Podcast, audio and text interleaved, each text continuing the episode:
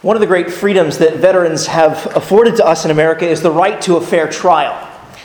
The accused are innocent until proven guilty, which is not a privilege necessarily enjoyed in other places in the world. Still, sometimes we find ourselves falsely accused by others, perhaps on a smaller scale. It, may not go to trial, so you may be considered, at least by some, to be guilty even though you are not. Uh, has that ever happened to you? Maybe you, um, g- growing up in school, maybe you got accused of speaking in class when actually it was the kid sitting next to you. It wasn't really you. Or maybe you were that kid um, who subtly got another person to talk and so got them in trouble. But you escaped, right, the, the accusation. Have you ever been falsely accused? Has another person ever accused you of something that you're actually innocent of? What, what can we do in that situation? Well, today we turn to the Psalms for help. How might we speak and act right and righteously in such a difficult situation? David shows us the way forward through his insightful prayer in Psalm 17. If you haven't done so already, let me invite you to turn in your Bibles, open your Bibles to Psalm 17. If you're using one of the Bibles provided, you can find the passage, Psalm 17, on page 454. We're going to be sticking our nose in the text. And uh, if you don't want to be bored, I'd recommend you open a Bible and follow along as we're working our way through the Psalm. And over the next several weeks, we are turning our attention to a handful of Psalms. Psalms are, are poems, they're songs, they're prayers from the ancient people of God.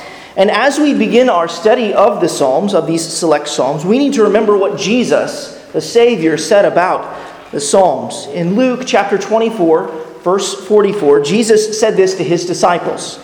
Jesus says, These are my words that I spoke to you while I was still with you, that everything written about me in the law of Moses and the prophets and the Psalms must be fulfilled.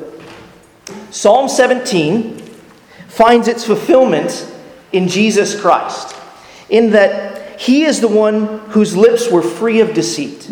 He is the one who was fully just and righteous. He is the one who entrusted himself to God as he was harassed and hounded by evil men in this world.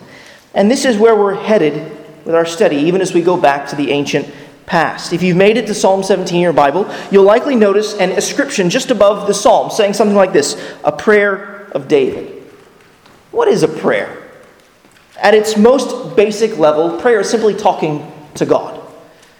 This talking can take different forms. It can take the form of praise, of confession, of lament, of thanksgiving, of petition. The, the prayer that we're looking at here in Psalm 17 actually contains several of these elements. In particular, this psalm is most prominently uh, contains elements of lament, of, of kind of weariness, and petition, asking God to do something. This ascription also tells us that the psalm's author is David. The, uh, the precise historical setting of this psalm is not exactly clear. And what we're about to discover is that David was afflicted, he was accused by wicked men, and he petitions God, Yahweh, to deliver him from evil. And in the end, David, he doesn't specify his circumstances. David leaves his trials kind of rather generic. And that's actually a strength of this psalm. The, the general nature of this prayer will allow saints after David to, to pick up this prayer and to pray it back to God when they are facing the affliction and accusation of wicked men. This psalm will teach them how to trust in God when facing such a circumstance. And this allows even, even us to pick up this psalm and pray it back to God when we're afflicted or falsely accused. Let's read David's prayer now. And as we do, ask yourself if you've ever faced anything like this. Ask yourself if you've ever prayed like this. Most of all, ask yourself if you can hear Jesus' voice in this psalm. Psalm 17, a prayer of David. Hear a just cause, O Lord Yahweh. Attend to my cry. Give ear to my prayer from lips free of deceit. From your presence, let my vindication come. Let your eyes behold the right. You have tried my heart. You have visited me by night. You have tested me, and you will find nothing. I have purposed that my mouth will not transgress. With regard to the works of man, by the word of your lips I have avoided the ways of the violent. My steps have held fast to your paths. My feet have not slipped. I call upon you, for you will answer me, O God. Incline your ear to me. Hear my words. Wondrously show your steadfast love. O Savior of those who seek refuge from their adversaries at your right hand. Keep me as the apple of your eye. Hide me in the shadow of your wings. From the wicked who do me violence, my deadly enemies who surround me. They close their hearts to pity. With their mouths they speak arrogantly. They have now surrounded our steps. They set their eyes to cast us to the ground. He is like a lion eager to tear, as a young lion lurking in ambush. Arise, O Lord Yahweh. Confront him, subdue him, deliver my soul from the wicked men by your sword.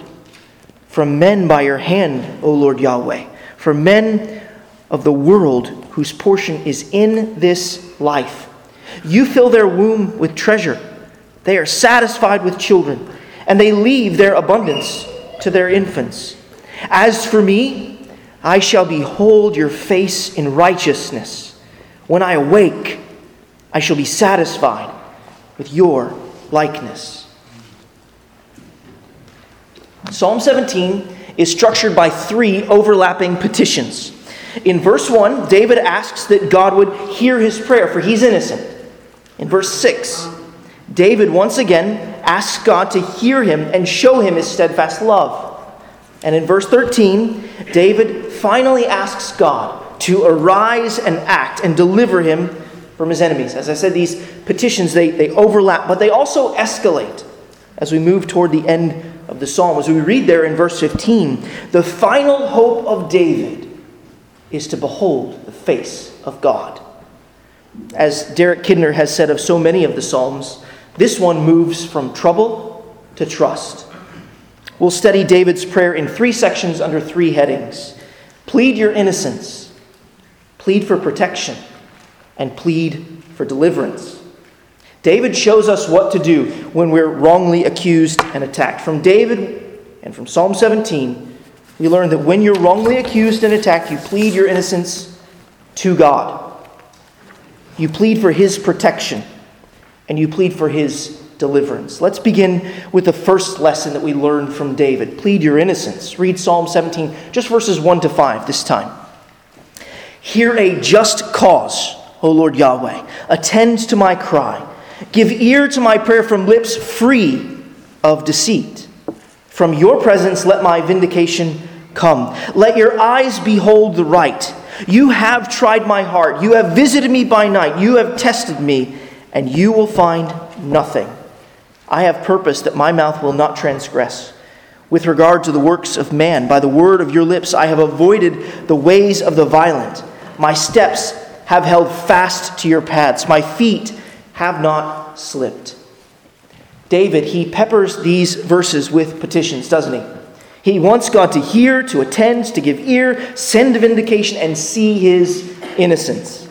David wastes no time in his prayer. It is plain, and it is pointed, and it is also painful. David is not softly and tenderly calling Yahweh to listen to him, he's crying out in excruciating pain. You may think that exclamation points are overused in our culture, but they're certainly needed in this psalm. That phrase there, you see, attend to my cry, could just as well be translated attend to my yell. Would it not be distressing if you were innocent but treated as guilty? That is what David is experiencing. And according to David, Yahweh ought to hear his prayer because it is a just cause, because he's innocent. According to David, his lips, you see there, they're free of deceit. David has not lied and he's not lying about his circumstance. And as verse 2 comes to a close, David does a bold thing. You see at the end of verse 2 there. He says, Let your eyes behold the right. And the idea is this look on the righteous one, the, the just one. Is this not a bold thing to do? Imagine inviting the all seeing, infinitely righteous, just, and holy gaze of God. That is what David is doing. It sounds like David is praying Psalm 139, verses 23 and 24. It sounds like David is praying this Search me, O God, and know my heart. Try me and know my thoughts, and see if there be any grievous way in me, because there's not one. That's what David is saying. You see it there in the words of verse 3 You will find nothing. That's what David is saying. Have you ever said anything like that to God? The audacity, right? David elaborates further on his innocence there in verse 3. He calls Yahweh God to remember all the ways that he has examined David. He has examined him from within, from the deepest recesses of his heart. He has examined David in the night. This is what God has done. And it's as if David is saying, Remember the test results, God, that you have in your own possession. I'm innocent. I've kept my tongue from evil, I've kept my lips from speaking lies. It's an amazing claim, isn't it? Who has tamed the tongue? Who tames their tongue when they're falsely accused? It's an exceedingly difficult thing to do. David claims to have bridled his tongue. Not only has David bridled his tongue, but he has also walked in righteousness. He, he is not done violence. Instead, he has walked in the path of God's word when he says in verse 4, By the word of your lips I have avoided the ways of the violent. He's saying, Look, even by your own standard, God, I have walked faithless, I've, I've walked faithfully, and I should be accounted innocent. David is not strayed, he's not slipped, he's walked straight. He has been the man who has lived in the main, the opening words of the whole Psalter, Psalm 1. 1 to 2. Blessed is the man who walks not in the counsel of the wicked, nor stands in the way of sinners, nor sits in the seat of scoffers, but his delight is in the law of the Lord. David, he's drawing a distinction. He's showing the difference between himself and his opponents, his accusers. And his basic claim is this I'm innocent, so hear my plea. Judge me. Now, for those of us who have even just a limited knowledge of the Bible, we know that David is not, in fact, a sinless man. He was guilty of murder and adultery. David is not a sinless man. And even if we grant that this psalm is situated before his dreadful sin with Bathsheba, we know human nature well enough to know that no one is sinless. We've all committed violence. We've all fought with our siblings or our friends. And we've all used our tongues in ways which make us guilty of deceit. Mom walks into the room and she asks, What were you talking about? Nothing. Sure. Mom knows you're lying. You were talking about something. No, we've, we've all used our tongues for deceit. What's more, who has ever kept God's word and walked perfectly in his precepts and paths?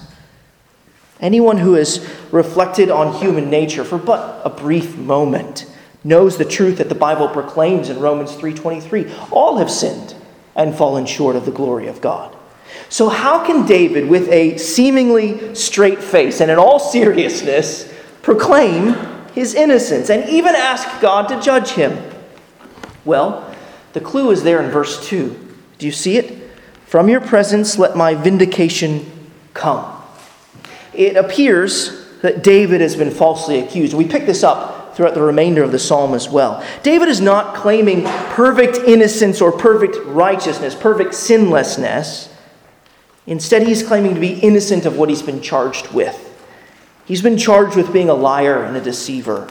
He has been charged with threatening violence, and from David's perspective, nothing could be further from the truth. That's why he protests and pleads his innocence so loudly. And if we think about this text um, in the context of his relationship with Saul, then perhaps uh, that could shed some light on what we're seeing here. David was a hunted man. You remember 1 Samuel 23, he was accused of trying to steal Saul's throne.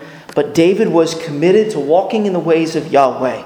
David was committed to avoid violence, and he was committed not to lie about the Lord's king or his intentions. David had the opportunity to kill Saul, but he refused. David was innocent in the matter with Saul, and yet his name has been slandered, and he's been hunted, and he's been falsely accused.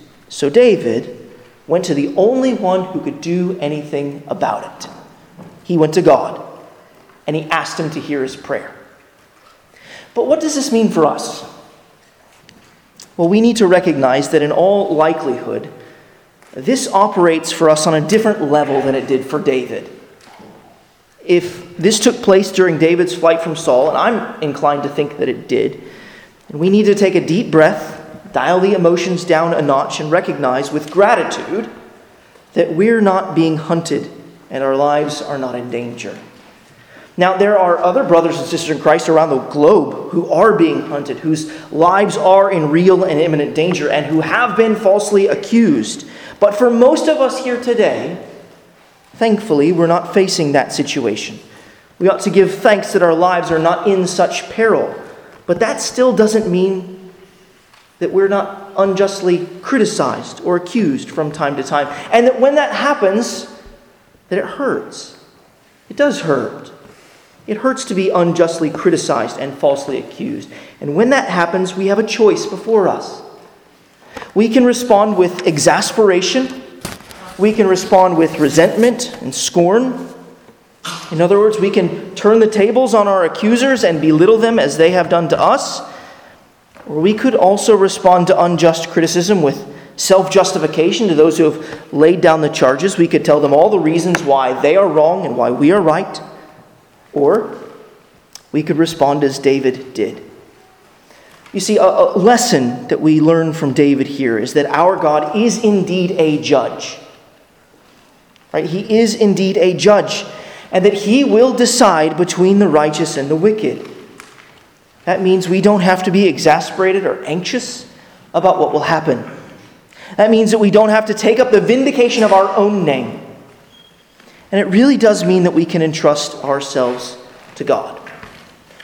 David doesn't say, I'm going to tell my accusers just what I really think of them. No, he simply casts his burden upon the Lord. An additional lesson that we learn from David here is that we should guard our tongues and be guided by God's word. In the face of false accusations, David has bridled his tongue and he has purposed to walk in the path of God's word. We too, when falsely accused or unjustly criticized, should be slow to speak, and we should purpose to plod along the path of God's word when we act. And there's one more lesson that we learn from David in these first five verses. It's that our God does indeed hear the prayers of his children. So we should talk to our Father about the burdens of our hearts. In fact, we should go to Him first. And by talk, I mean really talk. Pray until you pray. Take your Heavenly Father for a walk and talk to Him out loud. And look, just stick the earbuds in your ear and you won't look crazy. You'll just look like you're talking on your phone. Go talk to your Heavenly Father. He loves you and He wants to hear from you. You're free to pray and plead your innocence to God. If you are thoroughly persuaded that you are innocent in the matter, then pray and plead your innocence to God. You may very well be innocent in the matter, but when you open yourself up to the scrutiny of God, like David did here, it's also possible, perhaps even probable, that God will reveal to you that you're not as innocent as you think. We should be prepared for that. After all, we're sinners. When you plead your innocence, God may call you to take the log out of your eye before you take the speck out of your accuser's eye. Pray and plead and be prepared to repent. And even as we think about these words, we should think about Jesus. David was righteous in his encounter with Saul, but he wasn't perfectly righteous. David was a good example, but he didn't save us when being unjustly condemned. See, David, he escaped the sword of Saul, but Jesus didn't escape the sword of his accusers. David was a good example, but he wasn't our ultimate example. He pointed forward to Jesus. Listen to what the apostle Peter says about our savior in 1 Peter chapter 2 verses 21 to 23. Peter writes, "For to this you have been called." So Christian, listen closely because you're about to hear what kind of life you have been called to. For to this you have been called, because Christ also suffered for you, leaving you an example so that you might follow in his steps. Do you hear that? We are to follow in the steps of Jesus, which means we will suffer as he suffered, like he suffered. But how did Jesus suffer? Listen to what Peter says in verse 22 of 1 Peter 2. He, Jesus, committed no sin, neither was deceit found in his mouth. When he was reviled, he did not revile in return. When he suffered, he did not threaten, but continued entrusting himself to him who judges justly. Jesus has left us an example in which to follow. When we suffer, do not commit sin, walk in the path of God's word. When reviled, or falsely accused, or unjustly criticized, do not respond in kind.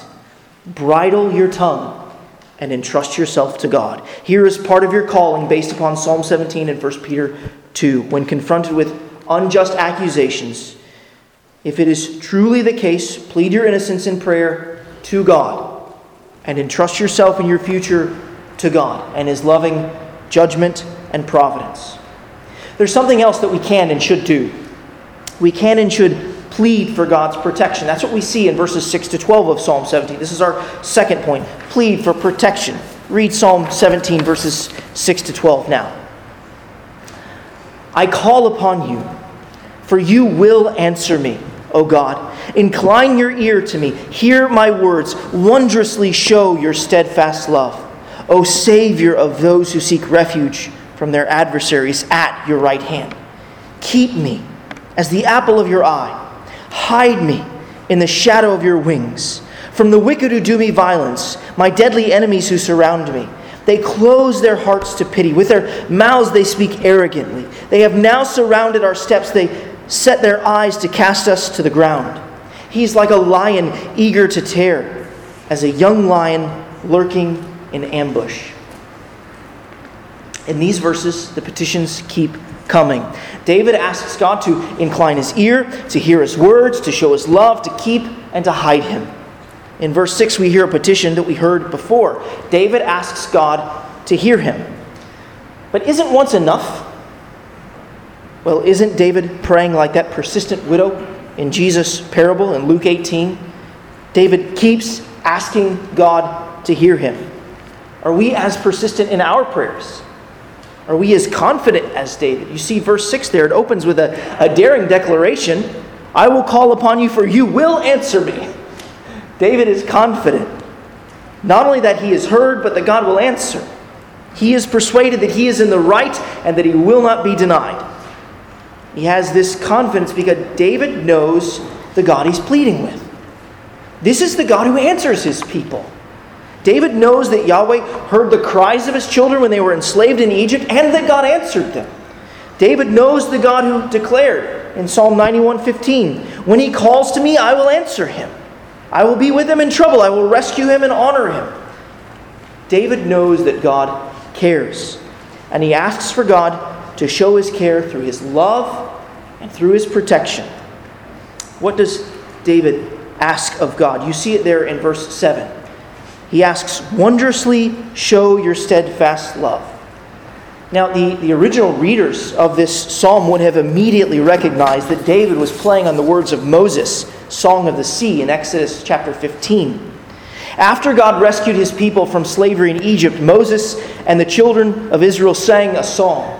Kind of like after a big football victory, you know, the school sings their fight song. That's what happened there in Exodus 15. David here, he picks up on the words wonder and steadfast love and right hand found in Moses' song. And listen to these words from Moses' Song of the Sea in Exodus 15, verses 11 to 13.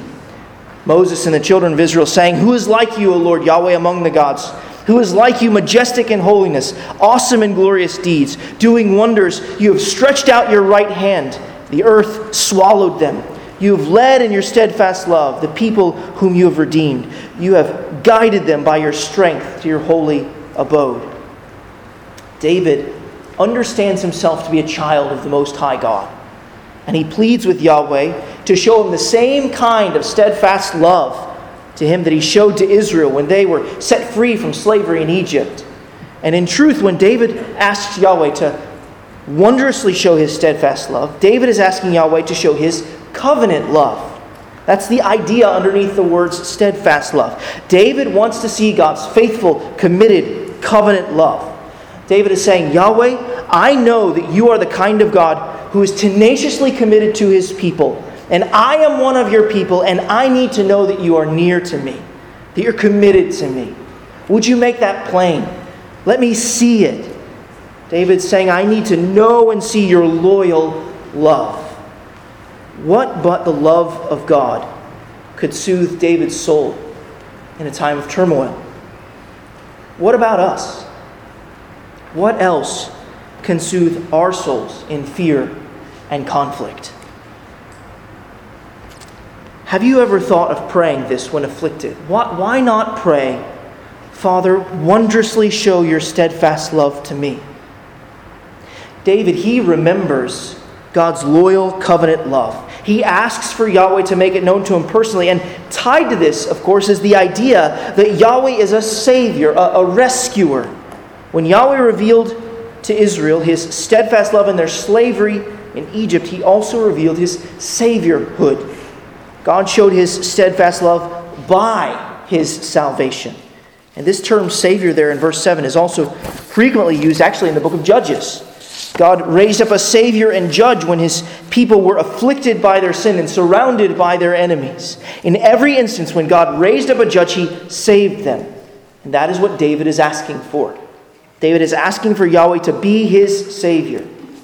Have you asked God to be your Savior?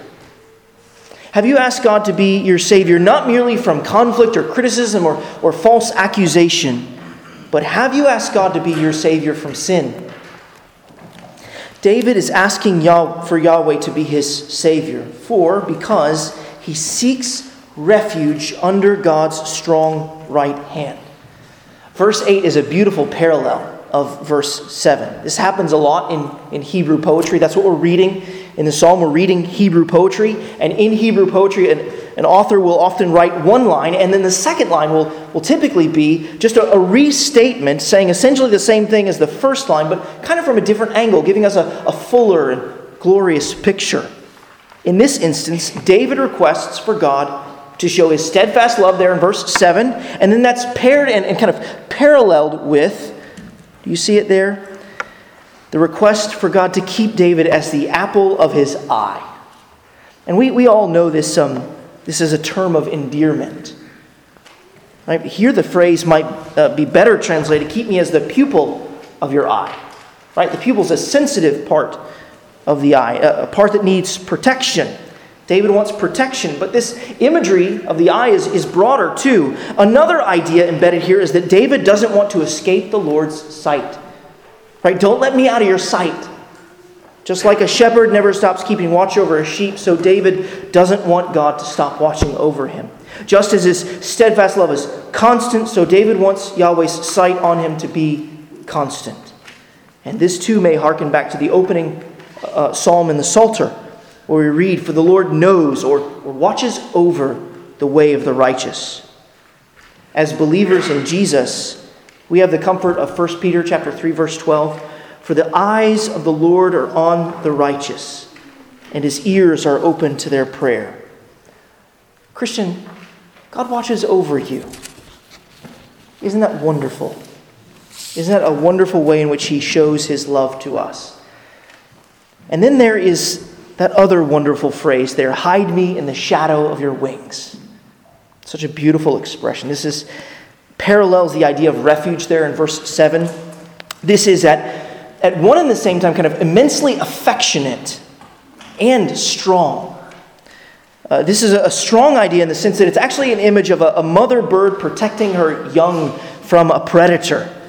And we all know that you, you don't mess with the young when mom is around. Right? There's a reason we use ideas like mama bear, right? Uh, a mother will defend her young to the death. But in, in Hebrew literature, instead of having mama bear, we kind of have mama bird. Right? This language, hide me in the shadow of your wings, it's strong, but it's also deeply affectionate. Uh, who can forget this loving language emerges in the beautiful book of Ruth? In Ruth chapter 3, verse 9, Ruth tells Boaz to spread his wings over her. She says, Bo, I want to come under your loving protection and care. I want to be under your wings, near your heart. There may be no better way for a wife to express her love for her husband than to say, Hide me in the shadow of your wings. When David asks Yahweh to hide him in the shadow of his wings. He's asking for what Ruth asked for to know Yahweh's strong protection and deep affection. This ought to remind us of Jesus' heartbreaking declaration in the Gospels. Just before Jesus was rejected for the last time, he said this in Matthew 23, verse 27 O Jerusalem, Jerusalem, the city that kills the prophets and stones those who are sent to it. How often I would have gathered your children together as a hen gathers her brood under her wings, and you were not willing. Jesus is willing to gather us under his wings. Are we willing to be gathered? Do we want, desire, seek after, and plead for his protection? In reading these verses, we see that David is pleading with Yahweh for his protection. He's pleading for Yahweh's strong, committed covenant love to show itself through protection. And this is what David wants, and it's frankly what he needs. He pleads for protection. We can see why there in verses 9 to 12. The wicked seek to do him violence, they have him surrounded. They are not to be trifled with. They want him dead. They intend to show David no mercy, and they make it known with their mouths. In verse 12, uh, verse 12 David, he pivots to the metaphor of a lion in order to illustrate the real violent danger he is in. Perhaps this ought to remind us of the enemy that we face. Right? The New Testament reminds us that the devil is like a roaring, roaring lion, prowling around seeking someone to devour. 1 Peter 5 8. But that's not all the scriptures say about the devil. We also know from Zechariah chapter 3, verses 1 to 2, and Revelation 12:10 that Satan is also an accuser. He's a lion and he's a liar, and therefore a false accuser. And we need the same defense against the devil that David needed against his accusers. He comes after us because he hates God. Satan hates God and he hates God's children. And when the devil assails us, we must keep praying. I'm reminded of what John Bunyan wrote in his autobiography when Satan assailed him. Listen to uh, John Bunyan articulate his own battle with the devil. He writes, Then the tempter, that's Satan, devil, then the tempter again assailed me very sorely, suggesting that neither the mercy of God nor yet the blood of Christ did at all concern me, nor could they help me for my sin. Therefore it was but vain to pray. Yet, thought I, I will pray. But, said the tempter, your sin is unpardonable. Well, said I, I will pray. It is for no good, said he. Yet, said I, I will pray. So I went to prayer to God. And while I was at prayer, I uttered words to this effect Lord, Satan tells me that neither your mercy nor Christ's blood is sufficient to save my soul. Lord, will I honor you most by believing you will and can, or him by believing you neither will nor can? Lord, I would honor you by believing you will and can. You have to persist in prayer to keep battling the evil one. The Lord will and can protect his people so plead for his protection. Reject the evil one's false accusations and take refuge under the wings of the Lord Jesus Christ. David in Psalm 17 also teaches us to plead for deliverance. It's one thing to plead your innocence, it's another to plead that God would protect you from the slings and arrows of enemies. It's still yet another to ask God to deliver you out of that circumstance, isn't it? To deliver you from evil. And this is the, the third lesson we learned from Psalm 17. When falsely accused and attacked, we should plead for deliverance. Let's read verses 13 to 15. Arise, O Lord Yahweh. Confront him, subdue him, deliver my soul from the wicked by your sword, from men by your hand, O Lord Yahweh, from men of the world whose portion is in this life you fill their womb with treasure. They are satisfied with children, and they leave their abundance to their infants. As for me, I shall behold your face in righteousness. When I awake, I shall be satisfied with your likeness. Let's get honest about our Bibles for a moment. verse 13 is fierce. While it contains the petition to plea for deliverance, did you notice how that deliverance comes about? It comes about through the sword of God's judgment. Salvation comes by the sword.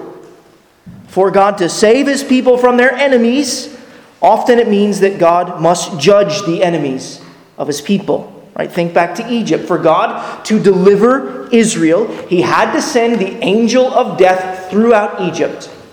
He had to send that sword. Do you understand what David is praying? He's praying for the Lord God, for Yahweh, to put his enemies to the sword. That's how his deliverance will come. What do we do with verses like these in our Bibles? Do we really want to pray this? Should we pray this? Should we pray for our God to arise and judge? Just how seriously do you take your enemies? And are your enemies really God's enemies?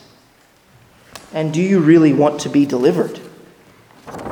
We cannot imagine David's enemies to be innocent. They have been falsely accusing him, they've threatened him with violence, and they're merciless. Friends, they're wicked. And it is just of God to punish the wicked. Is it not right to desire justice and to pray for justice? For, for example, we can legitimately desire and pray for those who perpetrate sex slavery, human trafficking, the murder of children, and the like. We can pray that if they will not repent, that the Lord would consume them as fire consumes a forest. Psalm 83 14. And think of how loving that prayer is, especially for the victims of such crimes. It is right to pray for justice. It is right to pray for deliverance from injustice, and then to entrust that justice to God. Remember Romans 12 19. Beloved, never avenge yourselves, but leave it to the wrath of God. For it is written, Vengeance is mine, I will repay, says the Lord.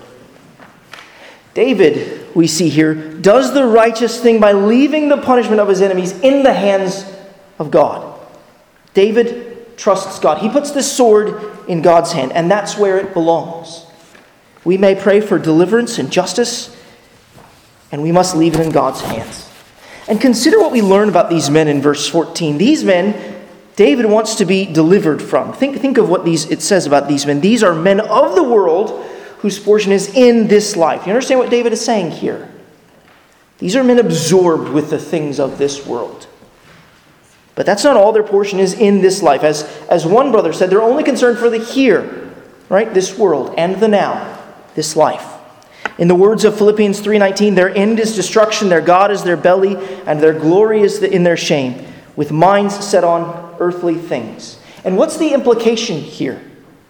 If their portion is only in the here and now, then they don't have a portion of the riches in the world to come. This presents a, a, contrast between David and these men. David's enemies find their portion in this world, but from Psalm 16:5, you see the psalm just preceding this one, the previous psalm, David says, "The Lord is my chosen portion and cup." What about you? Who or what is your portion? Are you absorbed with the things of today and the things of this world? Are you absorbed with God? Is he all your hope and peace? How might you know? Well, halfway through verse 14, David says that the Lord fills their womb with treasure and they're, they're satisfied with children and they leave their abundance to their infants. David, as I said, he's erecting a contrast between himself and his accusers. While the wicked are satisfied with the things of this world, even very good things of this world, like children.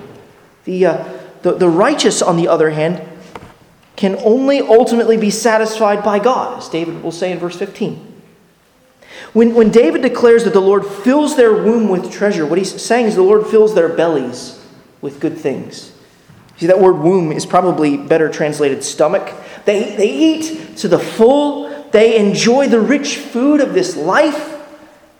And remember, it's the Lord who's giving them these gifts. Every good and perfect gift is from above. But the problem is that they are satisfied with bread and not the one who gave them the bread. Right? They're, they're satisfied with the gift, but not the giver. Do you give thanks to God for his good gifts? Perhaps one of our great sins as the people of God is unthankfulness. Does a good meal point you to him and his generosity, or is he totally irrelevant to the good things that you enjoy in this life? The good things of this world are meant to point us to the one who made it for us to enjoy. God also generously gives the wicked children. How immensely kind of God. But David goes further. He also acknowledges that Yahweh fills the wicked with riches. They have an abundance, he says there. They have more than they need, more than they can use, more than they can spend, or they can spend it on their infants. They can leave their infants an exorbitant inheritance. Wouldn't you like to have your belly filled by God? Wouldn't you like to have a your home filled with children? Wouldn't you like to have an abundance of wealth? Wouldn't you like to be able to pass great wealth or riches on to your children? I mean, it sounds like the American dream. Would you be satisfied with all of that? Could you be satisfied with all of that apart from God? Be honest with yourself. If you would be satisfied with a table full of good food, a spouse, a house, children, a fulfilling career, and financial security apart from God, then is the Lord your chosen portion? If you choose this portion, if you make the things of this life your portion, then be warned. The psalm is a warning for us. This satisfaction will not last because you will leave this life and you will enter eternity. Your satisfaction will be confined to this life. And, friend, in the length of your existence on this earth, your time on this earth, it is infinitesimally small. It is immeasurably short compared to the time that you will spend in eternity. In the if the eternal God will not be your portion, if the eternal God will not be your portion in this life, then your portion will be eternally empty in the next. You may have your fill now, but you will not have your fill once you leave this life. And you will leave this life. That's implied in the words at the end of verse 14. And they leave their abundance to their infants. How else does that happen unless you leave this life in death? In verse 15, you see, David, he turns away from what satisfies his enemies and he contrasts it with what, or better yet, who satisfies him. And here we're saying there's, there's more than one way to be delivered. Right? The Lord may deliver us from our enemies, but he may also deliver us through death. And death, for David, is gain. You see the, the contrast in those words, as for me. You also see that David's his satisfaction is out in the future. It's not in the here and now, it's, it's in the future. It's on the day when he beholds God's face in righteousness. It's on the day when he awakes. And when will that be? When he dies, he will awake and be satisfied with God's likeness. You see what David is doing here, right? In his present pain, he is drawing hope from his eternal future. He's drawing pleasure from the future. Here, David is drawing hope from the future. As one person said, he's, he's sampling the final outcome of his salvation now. David is reminding himself at the end of his prayer that he has a hope beyond this life. Now, his pain hasn't ended, his enemies are still active. He is still being hunted. He is still being accused, but he is still able to persevere because he knows the pleasure that he will enjoy in his final deliverance. The sufferings that he endured in this life are preparing him for an eternal weight of glory that he will enjoy. Brothers and sisters, you feel like the things you're enduring in this life are heavy and they are. but they are not as heavy as the glory that you are going to enjoy in the new heavens and the new earth, and when you awake. David is reminding himself of his future. And how does David make it through the difficulties of this life? Only through clinging on to the hope of his final deliverance. David knows that he will get to see the face of God. As, uh, as the, the middle school class has learned or is learning, the Bible teaches us that the souls of believers are at their death made perfect in holiness and do immediately pass into glory. You're headed for glory when you die. 2 Corinthians 5 8 teaches us that to be away from the body is to be at home with the Lord. You're not at home, but you will be. The Apostle John teaches us that we shall see him as he is. Christian, when you die, you will behold the face of God. you will hear the words, Well done, my good and faithful servant. Enter into the joy of your master. That's what your heavenly Father is going to say to you. And you think on your life now, I'm not so faithful. But He's going to tell you you are because He's going to give you the strength to be faithful and to persevere to the end. You will see the face of your Savior who loved you to the death. Christian, you have this assurance that you will be satisfied with Christ's likeness. You preach that to yourself, right? In those difficult days, I, I will be satisfied. It's coming. I will be satisfied. On that day, we will be free of sin free of conflict, free of all that so easily entangles us, free of all the bodily pains and afflictions of this life, and free of all of our enemies. This is what believers in Jesus will enjoy and will enjoy for all eternity. And that is only because Jesus lived this psalm for us the truth is, is that too often we're not the righteous one of Psalm 17. We're, we're not really David all that often. The truth is that in our natural state, apart from God, we're not really innocent. We're, we're actually more like David's enemies. We've been the unrighteous ones. And we should plead with God for deliverance from the judgment that's justly due to our sin. We want to be right, quick to distance ourselves from the enemies, the wicked described here in Psalm 17. But we've done precisely what this psalm speaks about. We've blamed and pointed the finger at others. We've wrongly accused them and unjustly criticized them. We've sinned and we've rebelled against God. We've even said it's His fault. We've unjustly accused God. We've used the gifts that God has given us to satisfy ourselves and, our, and we sin against Him. But the good news of the Bible is that Jesus lived this psalm for us so that we might be delivered from damnation, from eternal self conscious torment in hell. The only way that we can see God in righteousness is through trusting in the perfect righteousness of Jesus. Consider this psalm laid across Jesus' life.